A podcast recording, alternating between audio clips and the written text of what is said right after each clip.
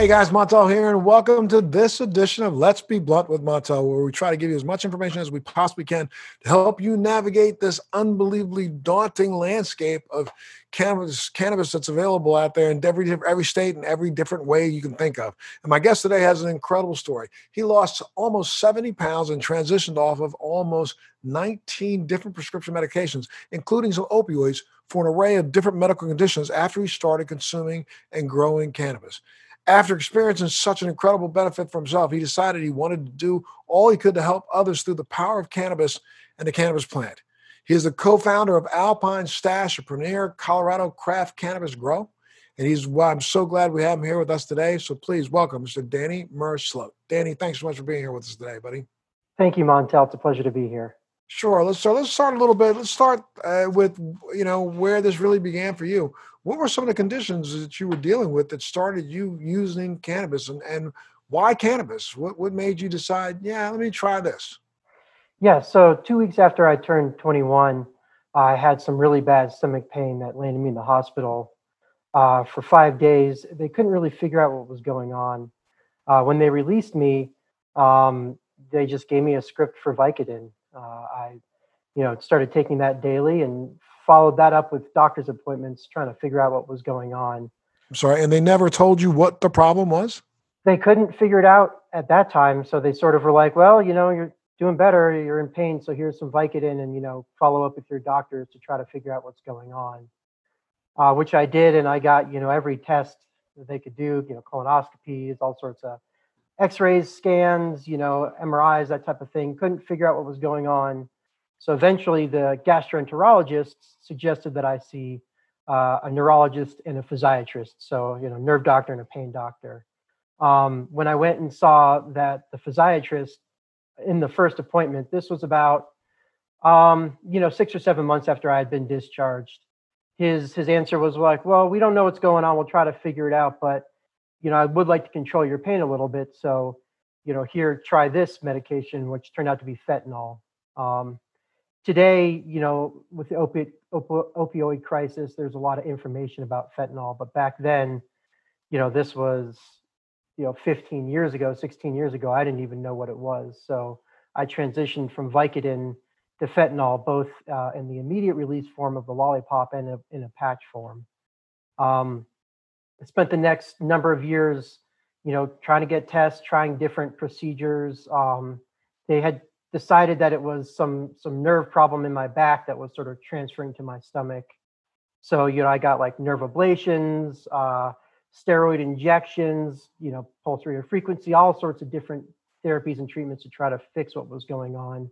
Uh, the whole while I was on uh, fentanyl, and I began to experience side effects uh, which required me to take more medication and then side effects from those medications, which was, you know, there was other medications to treat that. And uh, after a little while, I was in a pretty big medical stupor. Um, during that time frame, I did develop a nerve impingement problem uh, in my neck, which I do attribute to the opioid uses. And um, I, I, for your listeners, if you've taken chronic opioids, you begin to have you know, very deep, almost coma-like sleep. And I don't think I was tossing and turning. I was just, you know, sleeping for 16 hours, you know, in one position that began to impinge my uh, the nerve to my arm and my neck. Uh, series of surgeries to clear that up. Uh, in that time frame, I also had non-cancerous basal skull tumor. Uh, so, you know, by the age of 29, I was pretty sedentary. I spent most of my time either going to doctor's appointments or just in bed. Uh, I had gained a ton of weight, and, and, like you guys said, I was on, you know, 19 different prescriptions and just really pretty hopeless. Um, at that time, it was 2009. Medical cannabis was becoming uh, more accessible to the general public, at least in Colorado. And my dad actually suggested that I try that, uh, sort of out of desperation, um, and I did. Uh, and that's where my journey with cannabis began. And you you had never used cannabis before that, or you hadn't been a cannabis user before that? Yeah, I mean, I had smoked in high school. The part of the country I'm I'm from, born and raised in Boulder, Colorado, is very liberal. Um, you know, cannabis was available and around, and I, I, had smoked in high school and experimented a little bit. But after that, um, I had had a few negative experiences, especially while deep uh, in my opiate kind of haze um, that just had turned me off to it. So I was I was actually hesitant to try it uh, initially. And let me ask a question now. Throughout all that time that you were going back and forth to see doctors, you went through the back pain, the ligations, and all that, those things. Were you still experiencing the same stomach pain throughout that entire process? Yeah, I was. Um, and actually, you know, I came came to find out that a lot of times, if you have uh, chronic pain uh, of an unknown origin, especially if it's muscle or nerve pain, the more opiates you take, and for the longer amount of time you take, the actually the more pain that you're in, your body increases that pain signal. So I was experiencing the stomach pain. It would get better when I would, you know, change an opiate or increase the dose for a little while, but then it would come back. Um, and, and, and what a lot of people, a lot of people are starting to find out and have found out, and we know for a fact that opioids were never intended for long-term use, ever intended.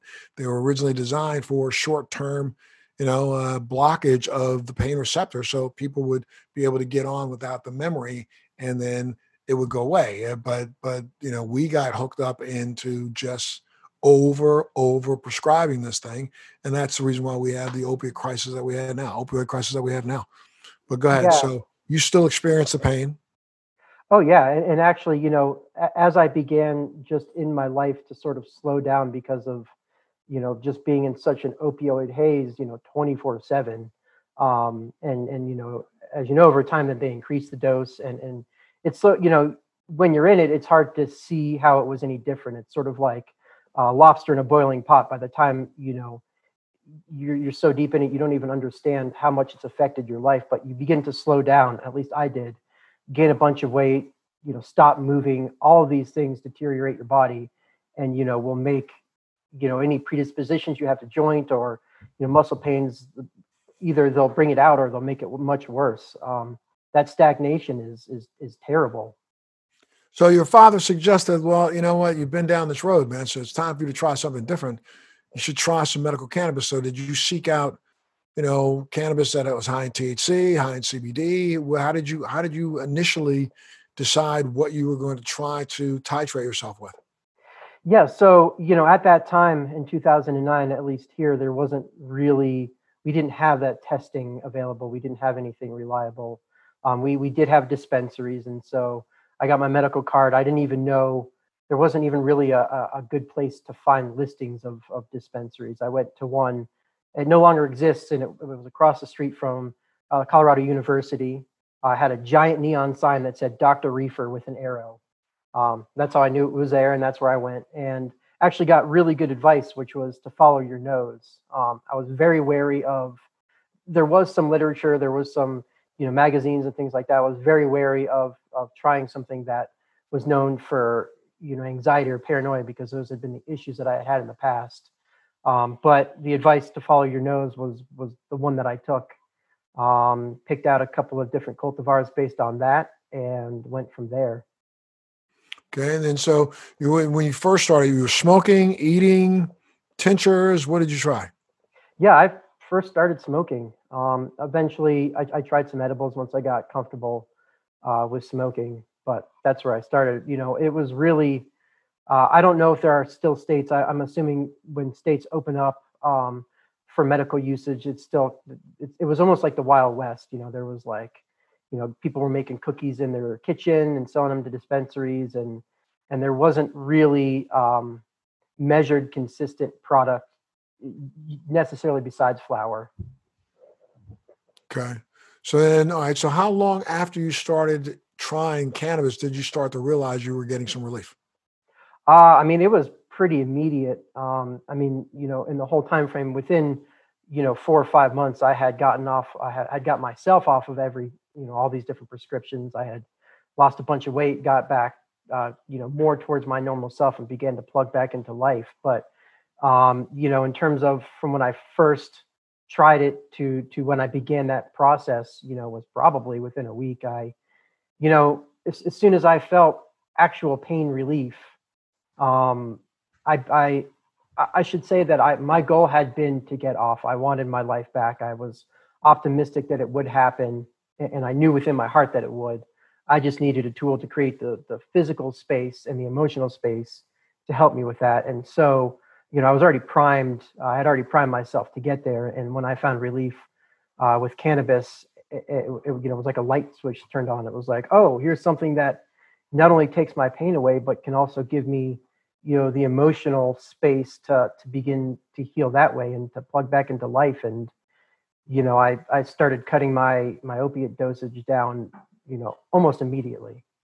Well, you know, a lot of people, you know, wrongfully associate cannabis use with weight gain rather than weight loss. Now, do you think it was because of the fact that you made so many emotional improvements for yourself?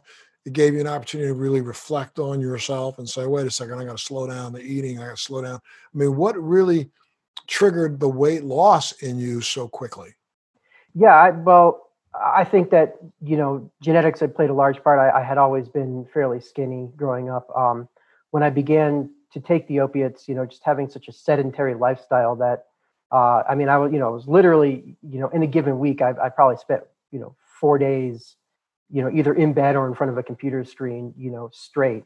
Um, and then with you know people say cannabis gives you the munchies, but opiates nothing compares to opiates for me at least. Um, and then just being sedentary um, and depressed for sure. So uh, the other thing that happened when I made my first medical cannabis purchases, I got a clone. Um, I had always enjoyed gardening, and so I decided to to try this. And as I began to find relief, I really focused my energy on uh, growing. And uh, I didn't know what I was doing, and I made a ton of mistakes. But one of them was, you know, a giant. I had an indoor tent and a giant light, and that that space was really hot. So you know actually moving taking care of something being in in really uh, like a hot room um, you know was pretty physically exhausting for me and, and that contributed to the weight loss uh, for sure but you know getting up getting moving getting positive um, you know embracing life all these things that cannabis had had brought into my life um, really is what did it and certainly getting off medication and you got a clone of the particular strain that was giving you the most benefit. No, actually, um, he just gave this guy gave away free clones, and and uh, it's it's kind of a funny story. You know, he was one of the first to do this, and he he was pretty scared of other people actually growing cannabis, so he gave away clones which are hermaphrodited, um, produced male flowers, which would seed uh, anybody else's room. So they're kind of you know uh, like undercover traps.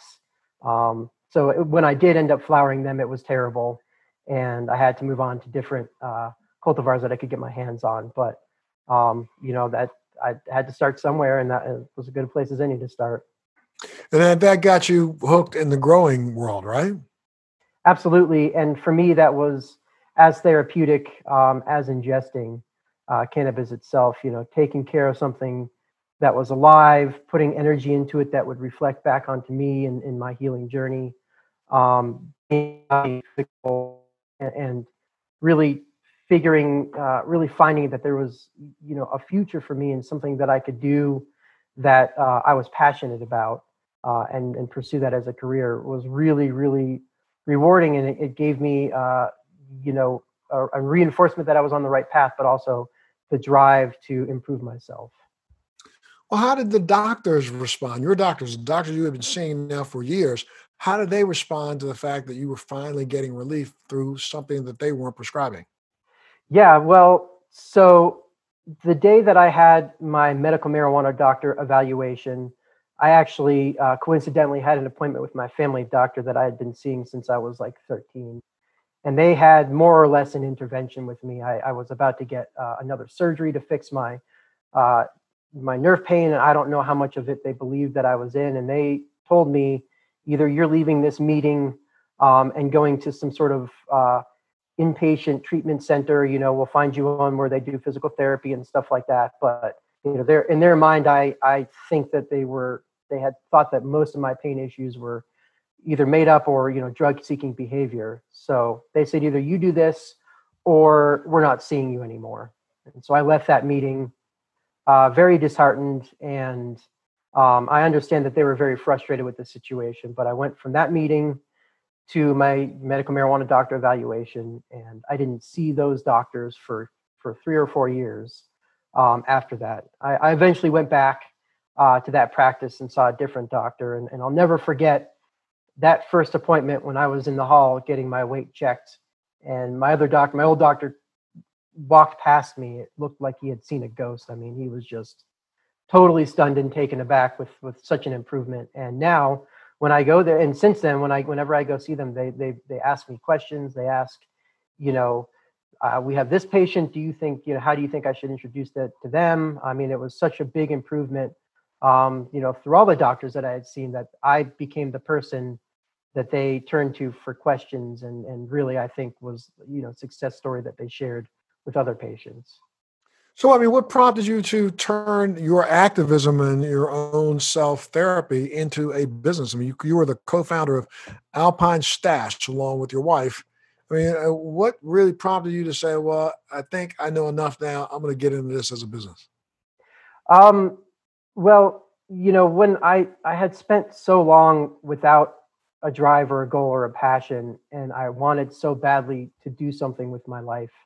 And when I because I had uh, a negative mindset about cannabis before I used it medicinally for a while, and I found, you know, how much it helped me, I thought, you know, if I get really good at this, this is legit. And if I get really good at this, this can be a career for me. And this, you know, and, and I, I always wanted to do something I was passionate about. I didn't want to just, you know, have a career for the sake of having a career. And so I thought, you know, I, I naturally have the desire to whatever I'm doing to do it the best that I can.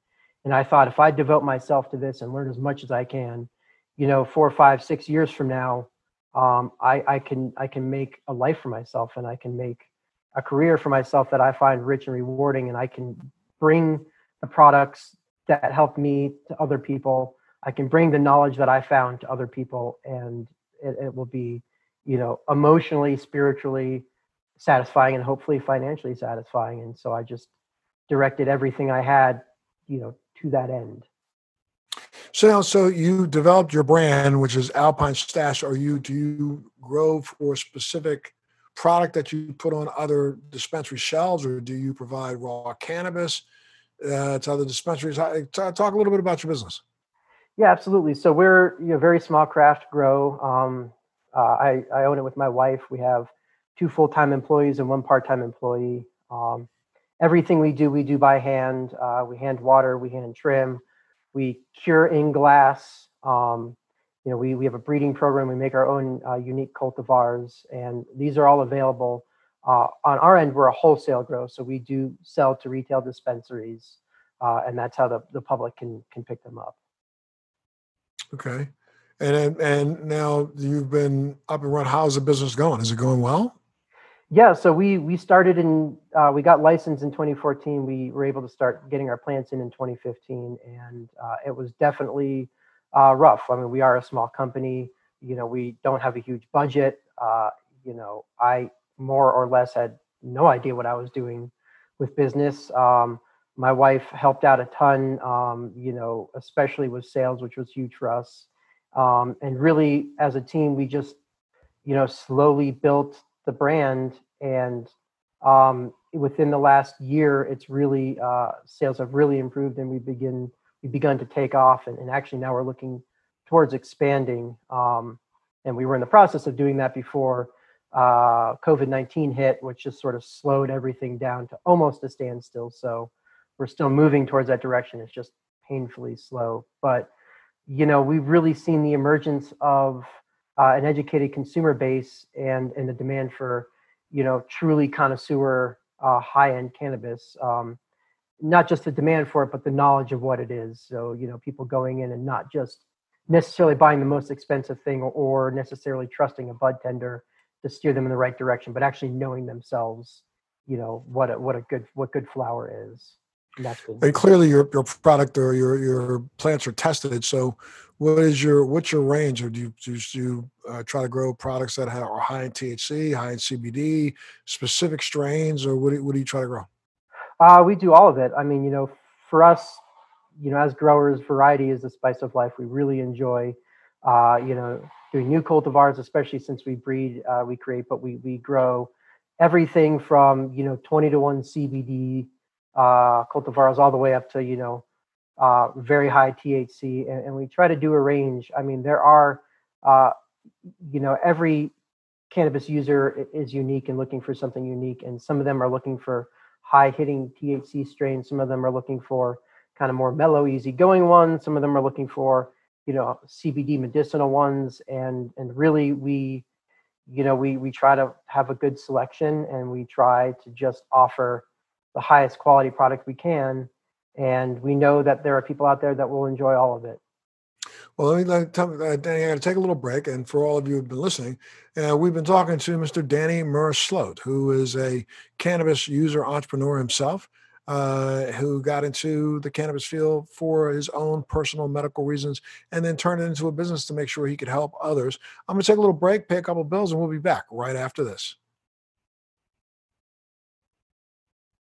Well, you're listening to Let's Be Blunt with Montel, and thanks so much for joining us today. Our guest today is Mr. Danny Murr-Sloat, who is the co-founder of Alpine Stash, a premier Colorado craft cannabis grow that uh, is a wholesaler that, that provides cannabis to several of the dispensaries and and a unique, you know, uh, take on the market because he is actually growing uh, unique product to make sure he fulfills the needs of a lot of people who are looking for specific strains that they provide. So, Danny, again, thanks so much for being with us today, my friend.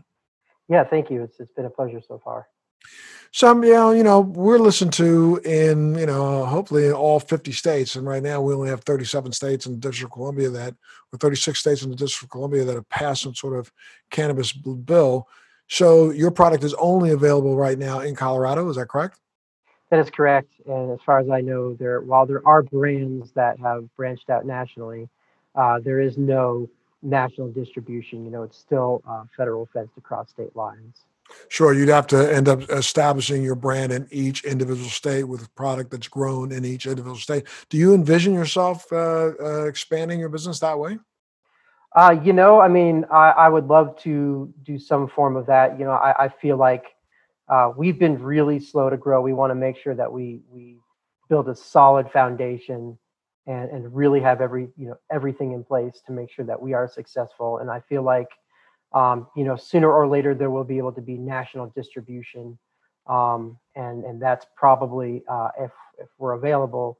You know we're so small that we even in colorado we often sell out of whole harvests and you know hours uh, like i said my wife my wife kristen does sales and she's just amazing at it. Um, and so i mean if you know if we're if there is national distribution and we are able to supply outside of Colorado, I mean, we certainly would love to. Um, who knows if there's opportunities to expand uh, our brand's presence uh, in different states? But you know, right now we're just focused on you know doing the best that we can do uh, in our current market. And and you know, in the current market, what do you think uh, is going on? Where uh, right now, again, you talk a little bit about the difficulties you've run into because of COVID nineteen. Yeah, I mean, you know, initially uh, when when when COVID nineteen started um, and and the lockdown started, there was a rush of people to purchase uh, cannabis. You know, people that were going to be you know sheltering in place uh, or staying home, and uh, it, it was a booming time for for the dispensaries for the storefronts. But on on the wholesale side, uh, our, our customers were so uh, the stores were so panicky. Nobody knew if they were going to stay open how that was going to look. That that really uh, prices dropped um, for us, and so you know it was. It's been a bit of a difficult time. Uh, we've been really, uh, you know, having to be really uh, penny wise, and um, you know, it's like I said earlier, we we have been uh, we've been uh, doing an expansion, um, but that's really slowed down. We had hoped to have that up and running, fully built out, up and running by you know June or July, and now we're looking at uh, next January. Um, however, overall, you know, we were deemed an essential business, uh, which is an amazing point in and of itself, and we have been able to keep going. You know, we're we have a big enough facility, but a small enough crew that we're able to social distance and and follow all those guidelines. And so overall, we we really feel that we're lucky that we, while we did take a bit of a financial hit, um, we're able to survive and keep going. And and now uh, we're seeing the market kind of raise back up again. And so, uh, you know, we're, we feel like we're in a good place. And we're just happy that we stayed open. You've seen the demand has not fallen. I've, I've been talking to people lately, and it appears that you know people are even as they're sequestered away, you know they've been relying very heavily on delivery services and trying to get through dispensaries and get a supply for a period of time. But it seems as if you know I think people are starting to make a decision that maybe you know alcohol is not the way to go when you're sitting at home alone, and cannabis is. And so, do you think that the, there's a, a a rise in the level of users of cannabis out there right now? Yeah, absolutely. I and you know it, it it's any anything that your average person can do to relax and unwind uh, is is good in general as long as it's healthy and um, especially during uh, you know this this time in life. Um, there are starting to be some you know some people looking at cannabis's effectiveness in preventing COVID nineteen.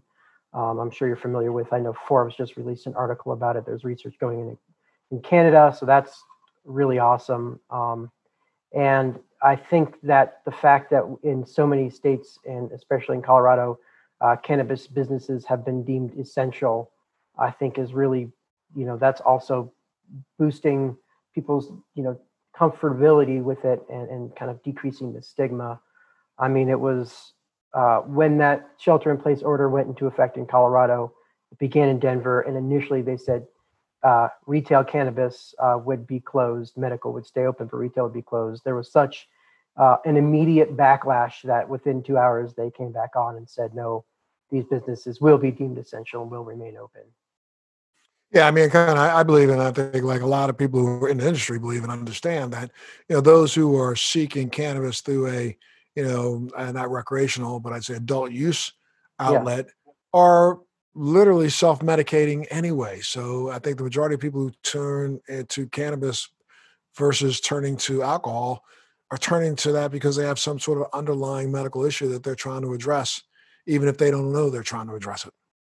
Absolutely, and stress and anxiety, um, you know, and depression can be those underlying uh, issues as well. And and for me, and for so many people that I've seen, you know, cannabis promotes uh, a healthy lifestyle. I feel like um, mo- many people that that are, are, users of cannabis almost push back against the the stigma of of cannabis causing an unhealthy lifestyle and so you know especially in a place like colorado where we have such a large outdoor uh, you know recreational uh, scene the mountains and hiking and camping and jogging and running and yoga and all that stuff like you know these are all things that cannabis really enhances and you know i mean it's it's you're much more likely to go enjoy a nice stroll uh, if you smoke some bud. What do you think of that recent article that was out? I'm trying, I was trying to search it out myself. I couldn't find it in my, in my any of my cues, But recent article where the federal government came out and I think it was the DOJ came out and tried to have doctors um, state that anybody using cannabis is is really only doing so because they should be included on a list of, you know, dangerous drug users. What do you think about that? That's ridiculous. I mean, you know, you've had such a healing experience with cannabis. I've had such a healing experience with cannabis. I mean, you know, uh, anybody that suggests it's either, you know, they're still stuck in in the the reefer madness mindset, or they have the interests of pharmaceutical companies, the prison industrial complex. You know, that's where they're coming from. Yeah, it's been crazy that that that, that even literally has perpetuated itself. I just don't understand where this mindset is coming from, especially when it comes out of the mouths of people who will go to a event in the evening and bang down three or four cocktails. Yeah, absolutely. I mean, you know, I, I, fortunately slash unfortunately, I have experienced very little pushback, and I say unfortunately because there are some times that I just really want to get into a heated debate with somebody about how healing and healthy cannabis is versus pretty much everything else because the, the, facts, uh, especially with my particular case, are, are undisputable. I mean, I, you know, the pictures that that exist of me in in when I was, you know, using opiates are just such a night and day difference. The first time my wife uh, went over to my parents' house, uh, you know, and met my parents, she actually she said, "Who's this picture of your brother?" Um, and it was a picture of me. It was just you know 90 pounds heavier and you know sickly looking. It, it's such a night and day difference for so many people um, that that you know it's there there isn't a debate. It, if, if there if somebody disagrees generally, you know, anything they state is not fact. It's been debunked, and anywhere they come from is either in the interest of you know big corporations that that lose uh, from cannabis, uh, or just you know fear and paranoia uh, that's deep seated uh, in this culture. So what's next? What, what, do you have anything new coming down the pike? What what should we expect out of uh, uh, out of Alpine Stash or out of Danny? What should we expect? Yeah, you know, uh, we're our expansion is going to be big for us. Uh, that will allow us to have uh, enough space and enough uh, flowering capacity to actually have our product available on a consistent basis. As it is now, you know, we have a harvest which takes about three months. We sell out pretty much immediately, and then you know, usually waits another three months. So we're really looking forward to, uh, you know, having more of a consistent availability of product. Um, we're also looking to really kind of brand. I'm sorry, I'm sorry, do you do indoor and outdoor grow yourself? We just we just do indoors. Yeah, our license when we when we got in, it was that there's not very many places in most cities around where we live to do outdoor grows. So so we are indoor. Okay. Um, you know, another thing we're looking to do is uh, really brand some of our unique cultivars and sort of push that push that Lemmy Winks, um, Cookie Confundo, Orange Chemsicle, uh, and, and related crosses with those. Um, we have a lot of merchandise in the works, and then the other big thing that that that we're really passionate about is educating people uh, on on growing their own um, cannabis at home. And so, to that end, we have a YouTube series uh, which we're going to be uh, doing more videos on that so that people during this time, you know, who, uh, you know, maybe they need something in their life, you know, a new hobby, they can be self reliant with cannabis. They're at home. I mean, really for us, uh, sharing our knowledge that we've gained and our passion for growing is really important, as is being transparent and empowering people to grow their own. So that's another big kind of push that we have in the works. Absolutely. And how about it? Uh, what do you think is coming down the pike next for you know the Colorado? Colorado's been leading the way. A lot of a lot of states have been trying their best to replicate. And I understand is Colorado. You did you just recently get a little bit of a tax break on product or no? No. Oh, I thought there. I thought there was yeah. a discussion about lowering taxes in Colorado. Um, you know the the the consumer might, but uh, uh, on our the taxes that we pay as a wholesale grow have definitely not lowered. Okay, and, and now do you do you still see that? That's is that going to eventually drive the business back underground? Uh, you know, I, I don't think so. Um, you know, we are we are taxed at a twenty percent rate um, for excise tax. Uh, you know, I have mixed feelings about that. Uh, fifteen percent of that excise tax goes to the state. A lot of that is is is for you know the enforcement of cannabis uh, laws and um, however, some of it is going for very good things, you know, school and education and homeless shelters uh, and, and things like that. And then 5% of our taxes is to the local city. And that we're all for because, you know, especially during COVID 19, you know, they need as much revenue as they can get. And we're happy to help uh, enrich the community uh, with our presence. And, um, you know, I, I, I, I don't think it's going back underground by any means. I don't think it's in anybody's best interest to increase taxes. And I think that the industry, for the most part, has learned to live with the tax rate that we have. Great, great. Well, I got to tell you something.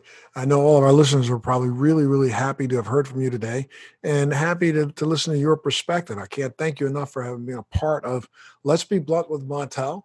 And again, you've been listening to Mr. Danny Murr-Sloat, who is the founder of Alpine Stash in Colorado. So if you happen to be in Colorado visiting or you happen to be there hunkered down trying to see if you can, you know, uh, practice good mitigation techniques, uh, if you send somebody out to a dispensary to pick up a product, make sure you pick up something from Alpine Stash. So thanks so much, Danny, for being a part of the show today. I really appreciate the chance to talk to you. Thank you so much for having me. And, and I'd just like to point out, you know, we, we do do all of our, uh, you know release information on our Instagram. So follow us uh, at Alpinstash, and you know you can check our website alpinstash.com. And if you want to learn how to grow, um, check out our YouTube channel. And it's been a pleasure talking to you. So thank you so much for having me. Absolutely. We'd love to have you back in a future date. So we'll reach out to you. And I can't say thank you enough for being a part of Let's Be Blunt with Montel. Make sure you tune in to the next Let's Be Blunt with Montel.